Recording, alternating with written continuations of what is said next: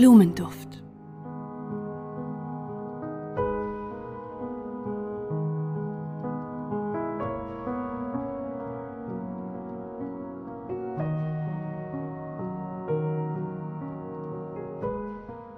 Hast du wohl schon dein Näschen, mein Kind, in ein Gläschen voll Rosen- oder Veilchenöl gesteckt? Das duftet herrlich, nicht wahr? Fast schöner als die Rose im Garten, als das Veilchen im Grase. Willst du wissen, mein Kind, wie es zuerst gekommen, dass man das feine Öl aus den Blättern und Kelchen der Blumen herausgepresst? So höre.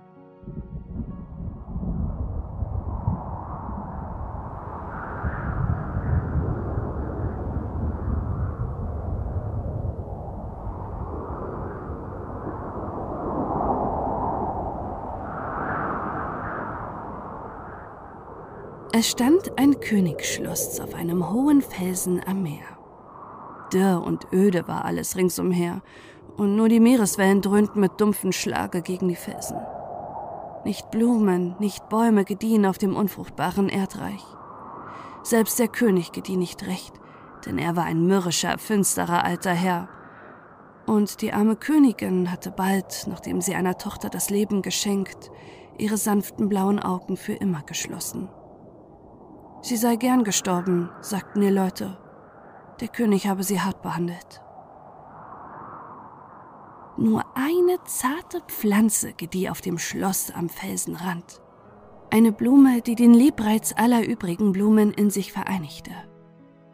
Es war lila, die kleine Prinzessin, die schlank war wie eine Lilie, leuchtend frisch wie ein Mainröschen und lieblich wie ein Vergissmeinnicht. Lila langweilte sich auf dem öden Schloss. Zwar hatte sie einen Garten, aber die Blumen darin waren künstlich von Seide und Sammet angefertigt, und sie dufteten nicht. Lila hatte einen Lehrmeister und Hofdamen. Kleine Prinzessinnen und Gräfinnen aus der Nachbarschaft wurden eingeladen, um mit ihr zu spielen, aber sie langweilte sich doch. Die Gespielinnen saßen immer so steif in ihren Atlaskleidern da, tranken Schokolade und wagten kaum sich zu rühren, weil sie glaubten, die Kronen könnten von ihren Häuptern fallen, und die Gräfinnen, weil sie doch nicht weniger steif sein wollten als die Prinzessinnen.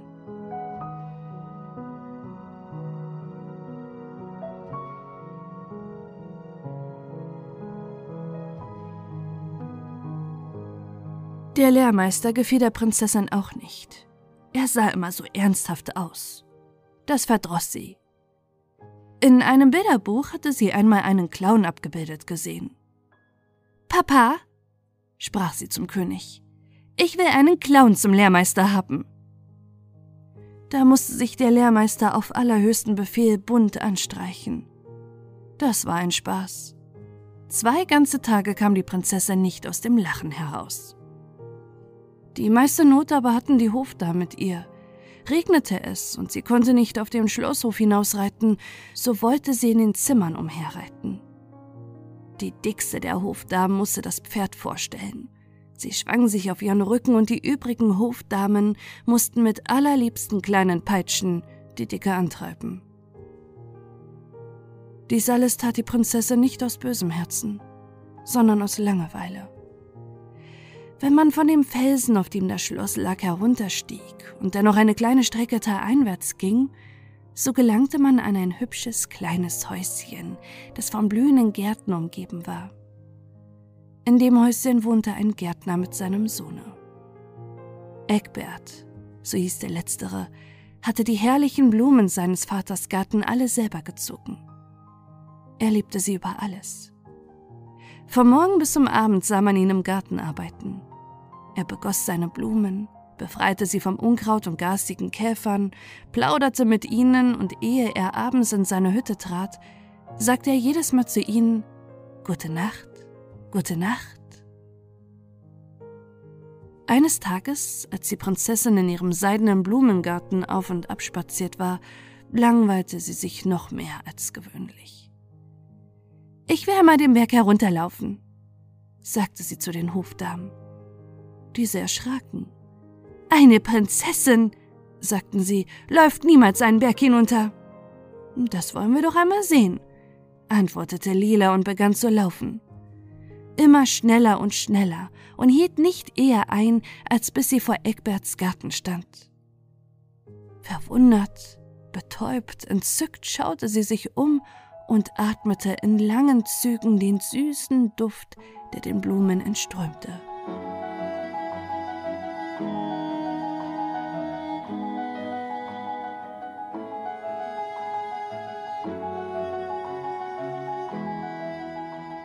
Überall Bäume voll goldiger Früchte, überall lebendige Blumen von nie gesehener Pracht. Sie glaubte in einem Feenlande zu sein.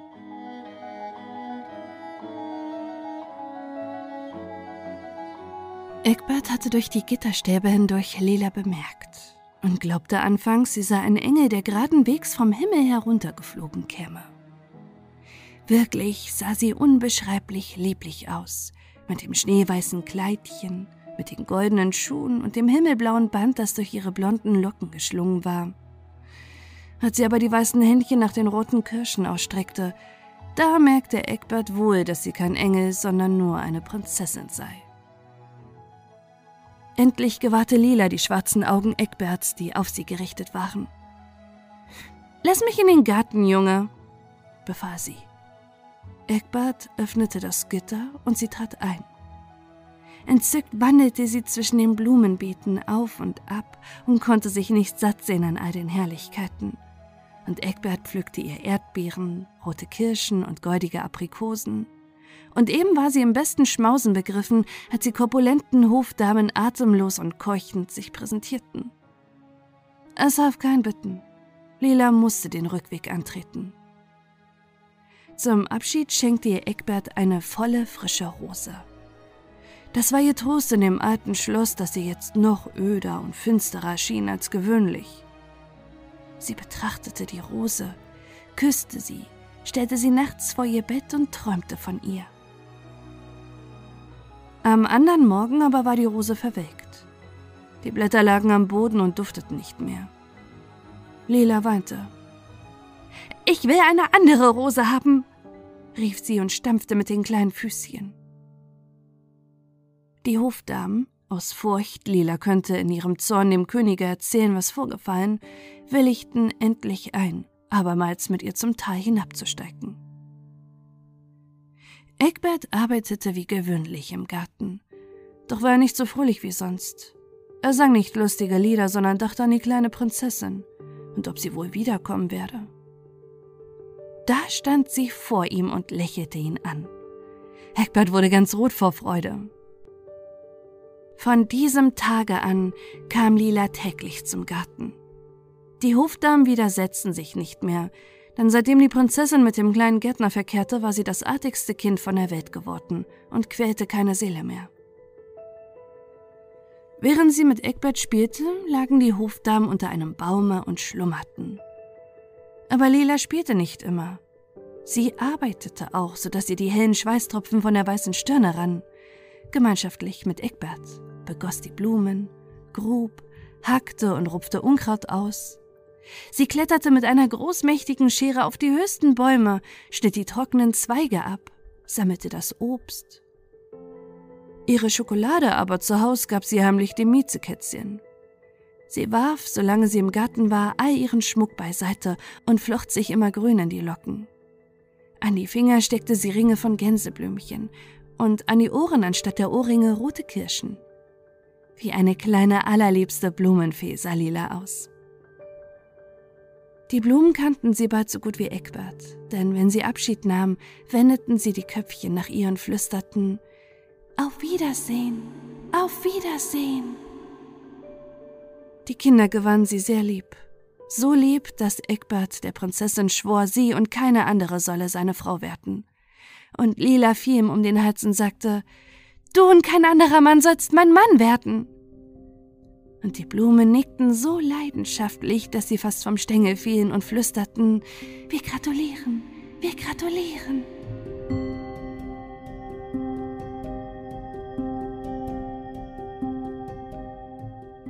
Eines Tages, als Lela mit großem Eifer Unkraut ausrupfte, hatten die Hofdamen die Zeit verschlafen. Da die Prinzessin nun in größter Eile den Rückweg antreten musste, vergaß sie sich am Brunnen die Hände zu waschen. Fröhlich hüpfte sie auf dem Schlosse ihrem grämlichen Vater entgegen und reichte ihm arglos ihre Händchen zum Gruß. Starr blickte der König auf diese sonst so lilienweißen Hände. Sie waren schwarz, kohlschwarz. Was ist das? rief er mit donnernder Stimme. Wie kommt mein hohes Kind zu schmutzigen Händen? Schreckensblei stürzten die Hofdamen dem König zu Füßen und bekannten alles. Dann fielen sie in Ohnmacht. Der König schnaubte förmlich vor Wut, und als die Hofdamen wieder zu sich gekommen waren, diktierte er ihnen eine fürchterliche Strafe. Sie mussten sich schmutzig anstreichen lassen und durften während einer Woche nichts anderes essen als Rhabarber, Meerrettich und Salz. Die arme Lila aber wurde im Schlosse eingesperrt. Sehnsüchtig sah sie zum Fenster hinaus. Ach, sie erblickte nicht mehr den Garten, wo sie Hand in Hand mit Eckbert gewandelt war. Sie hörte die Vöglein nicht mehr singen, atmete nicht mehr den Duft der Rosen und konnte nicht mehr in Eckberts dunkle Augen schauen.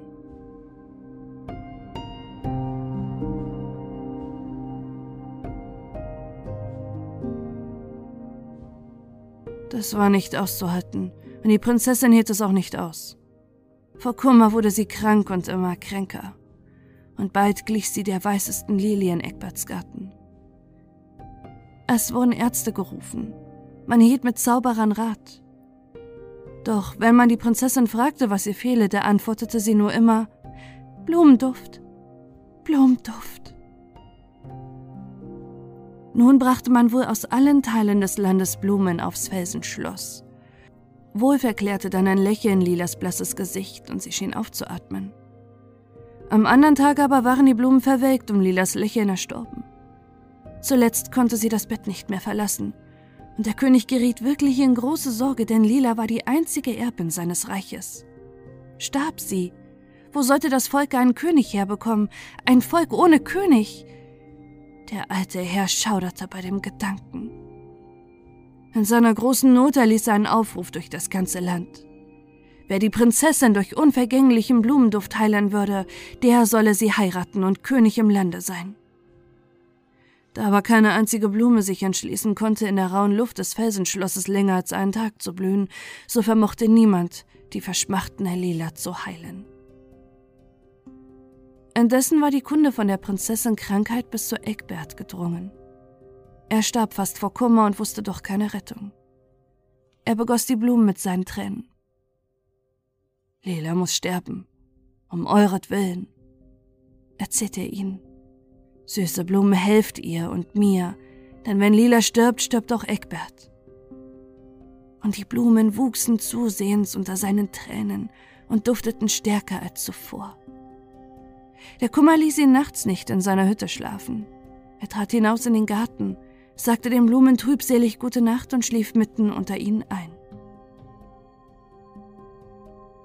Kaum aber hatte er die Augen geschlossen, so rauschte es wundersam durch Baum und Strauch.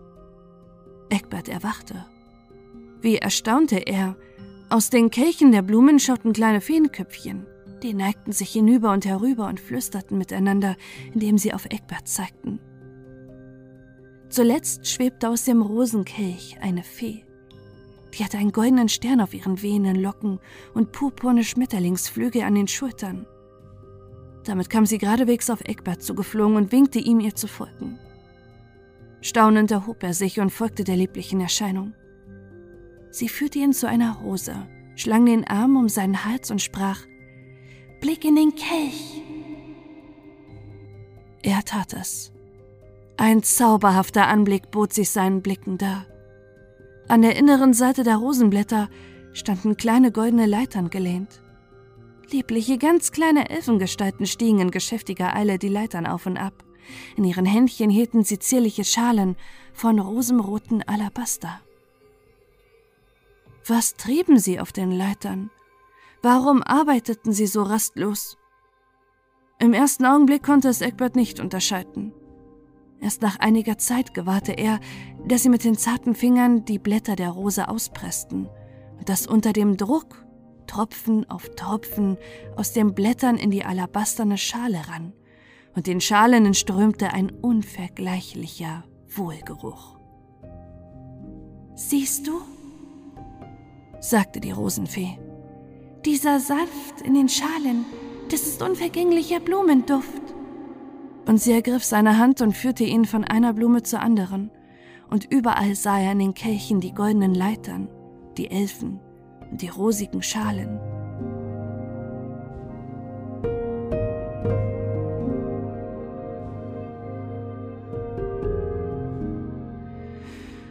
Ach, hätte ich nur eine einzige Schale des duftenden Öls, rief Eckbert schmerzlich aus. Da war wie mein Elfchen eine volle Schale ins Gesicht, das er erschreckt zurücktaumelte. Als er wieder hinblickte, da war alles verschwunden.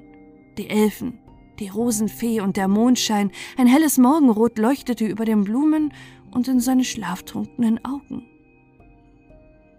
Eckbert hätte wohl alles für einen Traum gehalten aber da lag neben ihm die Alabasterschale zerbrochen. Seine Kleider waren feucht, und es strömte aus ihnen derselbe Wohlgeruch, den er nachts geatmet. Er sann und sann über die Bedeutung des Traumes. Endlich fand er die Lösung. Mit einem scharfen Messer nahte er zitternd seinen holden Blumen. Ihm war zumute, als wolle er einen Mord begehen. Doch sie, sie reckten ihm alle Köpfchen entgegen, beugten die Stängel und flüsterten Hab Mut, hab Mut. Da schnitt er sie ab, trug sie in seine Hütte und presste aus den zarten Blättern das duftende Öl. Tröpfchen auf Tröpfchen ließ er in ein kristallenes Gefäß rinnen, das er wohl verschloss. Dann machte er sich auf den Weg zur Prinzessin.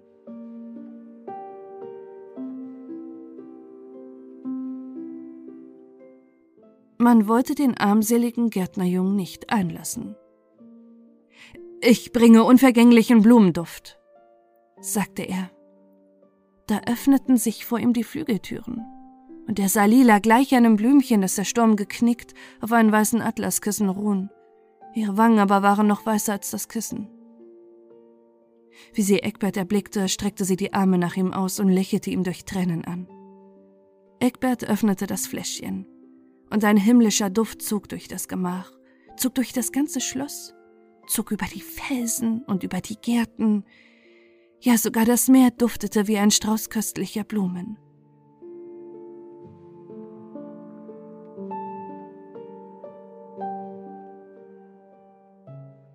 Frisch und gesund wie ein Mainröschen sprang Lila aus dem Bett, und der König kam, die Hofdamen kamen, die Minister kamen, und alle atmeten entzückt den Duft, und sie tränkten ihre Kleider und ihre Taschentücher mit der köstlichen Flüssigkeit und salbten damit ihre Häupter. Die Hofdamen rochen wie Jasmin, der König wie eine Rose und seine Minister wie Veilchen. Schmetterlinge und Bienen drangen in das Gemach, das sie für einen üppigen Garten hielten.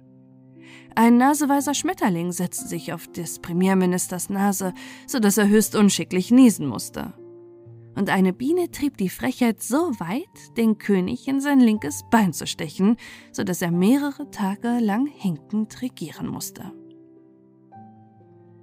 In dieser allgemeinen Freude hatte man des jungen Gärtners ganz vergessen.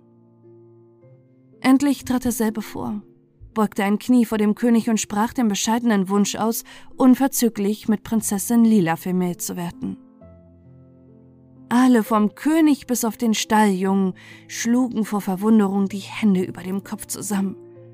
Und der König wäre beinahe vor Zorn an einem Stück Kuchen, das er gerade im Munde hatte, erstickt, wenn nicht einer der Minister ihn schnell ein wenig auf den Rücken geklopft hätte. Als er wieder zu atmen gekommen war, sah er Eckbert mit durchbohrendem Blicke an und zeigte majestätisch nach der Tür. Der bestürzte Eckbert floh vor diesem schrecklichen Anblick. In der Tür aber rief er noch dem Könige zu. Fürchtet Majestät, die Rache der Blumengeister. Wohlweislich hatte der König das Fläschchen behalten. Und damit nicht etwa die Hofdamen davon naschen möchten, stellte er es in der Nacht auf ein Tischchen vor sein Bett. Schon ruhte er in tiefem Schlaf, als er plötzlich durch ein seltsames Geräusch erweckt wurde. Erschreckt rieb er sich die Augen und bemerkte, dass der Pfropfen von dem Kristallfläschchen gesprungen war. Ein feiner weißer Dunst stieg aus dem Fläschchen empor. Derselbe wurde dichter und dichter. Seine Umrisse wurden deutlicher und er gewann eine bestimmte Gestalt. Eine Blume nach der anderen tauchte aus dem Nebel auf. Die Blumen wuchsen und wurden größer, bis sie zuletzt an die Decke des Zimmers reichten, und näher und näher schwebten die Riesenblumen zu des Königs Lager. Der aber fürchtete sich nicht und rief ihnen zu Wartet, ihr windigen Blumen, ich mach euch den Gar aus und ging beherzt auf die Rose zu. Oh weh, aus ihrem Stängel fuhr ein ungeheurer Dorn, der drang tief in des Königs Finger. Da griff er die Lilie an. Aus ihrem Kelche aber zuckte ein blankes Schwert. Das schwebte drohend über des Königs Haupt. Geschwind nahm er die Nachtmütze ab und setzte sich seine Krone auf. Davor wird das Schwert Respekt haben, glaubte er. Dann näherte er sich dem Vergissmeinnicht und wollte es brechen. Das Blümchen dachte er hat keine Waffen. Wie er aber die Hand danach ausstreckte, da brannten ihn aus dem Kelch des Vergissmeinnichts zwei Augen entgegen, die wie Feuer seine Brust verzerrten. Und wie er genauer hinsah, erkannte er, dass es die Augen seiner längst verstorbenen Frau waren. Zitternd wandte er das Haupt, und als er sich nach einiger Zeit umblickte, da waren die Blumen verschwunden, und an ihrer Stelle schwirrten Bienen, Mücken, Käfer und Fliegen durch das Gemach. Sie summten gerade auf den König zu, welchem Hören und Sehen verging. Summ, summ, brumm, brumm, klang es ihm in den Ohren, und bald war er dermaßen zerstochen, zerkratzt und zerbissen, dass er kaum noch kenntlich war. Erschöpft sank er auf die Knie und bat um Gnade. Vermähle Lila dem Eckbert, brummte eine dicke Biene.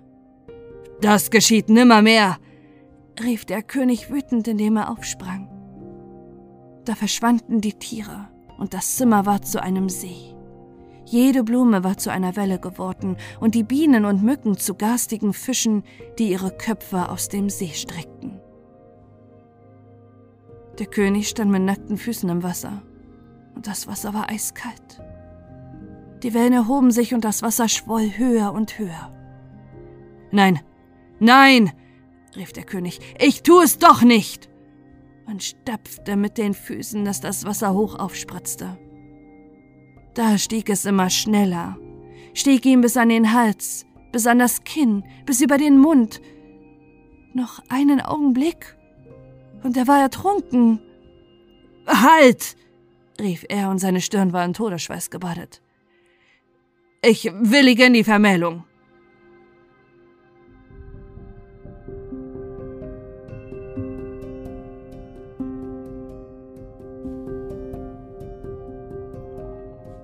Schwand das Wasser, da schwanden die Fische, und der erste Morgenschein fiel auf das bleiche Gesicht des Königs. In aller Frühe ließ er Eckbert aufs Schloss rufen und sprach zu ihm Mein Sohn, ich habe mich über Nacht eines anderen besonnen. Der Mensch, wäre er selbst ein König, muss sein Versprechen halten. Mein hohes Kind soll deine Gemahlin werden. Voll Entzücken will Eckbert Lila an seine Arme schließen, aber der König fährt im höhnischen Tone fort. Selbstverständlich, mein lieber Sohn, werdet ihr zuvor für ein Schloss Sorge tragen, das einer Königstochter würdig ist. Und bei sich dachte er, woher das Schloss nehmen und nicht stehlen. Darauf machte Eckbert eine spöttische Verbeugung, nahm die weinende Lila bei der Hand und treute sich. Traurig und nachdenklich blieb Eckbert zurück. Sobald er sich aber wieder in seinem Blumengarten befand, kehrte auch sein Mut zurück. Wieder fielen unter seinem Messer alle Blumen in seinem Garten, und er presste aus ihren Blättern das herrliche Öl. Jeden Morgen aber waren die Blumen, die er abends abgeschnitten, schöner und herrlicher erblüht. Und er arbeitete den ganzen Tag. Nachts halfen ihm die Elfen. Und bald hatte er viele hundert Fläschchen mit dem wundersamen Safte gefüllt. Nun zog er an den verschiedensten Fürstenhöfen umher und bot das Blumenöl feil. Man wog es ihm mit Gold auf. Bald war er einer der reichsten Leute im Lande.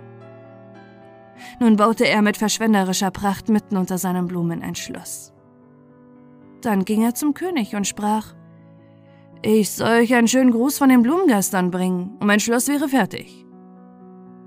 Notgedrungen musste der König, der keinen Vorwand mehr hatte, in die Vermählung willigen. So wurde Lila Eckberts Gemahlin. Und ihr könnt die Blumen fragen, die wissen, wie glücklich sie geworden sind. Dass ein Gärtner König werden sollte. Diesen Kummer überlebte der König nicht lange. Er starb an gebrochenem Herzen. Kurz vor seinem Tode aber ließ er sich die Krone auf seinem Haupt festnageln und das Zepter in die Hand schmieden. Man begrub ihn damit. Egbert aber, der nun König geworden war, besann sich nicht lange. Er ließ sich eine Krone von Blumen machen. Die hatte noch den Vorteil, dass sie nicht drückte. Außerdem aber wohnte dieser Krone eine wundersame Kraft inne. Ihre Blumen blühten immerfort und welkten nicht, solange Egbert sein Land gut und weise regierte. Hatte er aber unwürdig gehandelt und seinen Untertanen etwas zuleide getan, so welkten die Blumen und erblühten erst von neuem, wenn er sein Unrecht bereut und gesühnt hatte. Jeden Abend, ehe Egbert und Lila zu Bett gingen, traten sie in den Garten und sprachen zu den Blumen Gute Nacht, meine lieben Kinder, und die Blumen wendeten ihre Köpfchen und flüsterten Gott behüt euch.